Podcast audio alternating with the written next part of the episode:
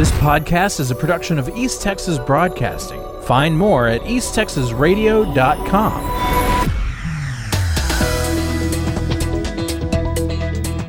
rising arrests for illegal immigration in Texas tell only part of the story. The feds are aware of nearly 600,000 migrants who evaded authorities this fiscal year. Texas Congressman Tony Gonzales says these so called getaways are the real dangers to the country why are they're not giving themselves up. And a lot of times that's where you'll find the people that have criminal records. He points to the nearly 80 illegal immigrants caught this year whose names popped up on the FBI's terror database.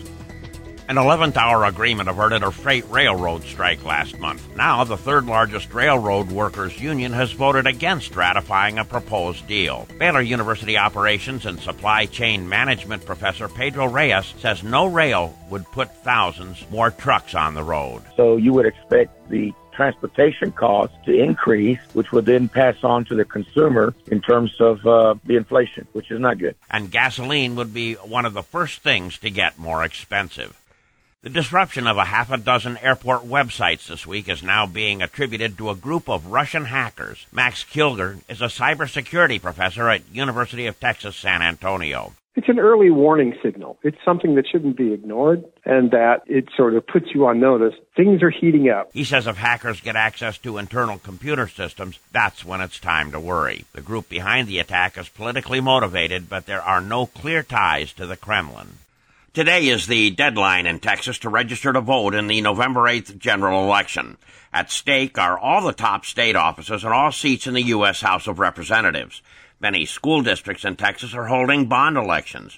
Early voting begins October 24th and runs through November 4th. Friday is the deadline to register in Oklahoma, with early voting November 2nd through the 5th.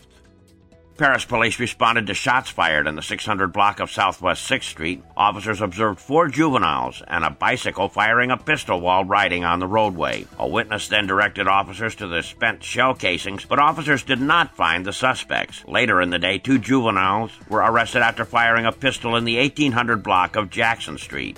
35 year old Cecilia P. Ramirez of Winfield was arrested for manufacture and delivery of a controlled substance, tampering with evidence, theft of a firearm, two warrants for possession of a controlled substance, several marijuana charges, and Class C misdemeanor warrants. Her bonds total $74,000 and she remains in the Titus County Jail. I'm Dave Kirkpatrick.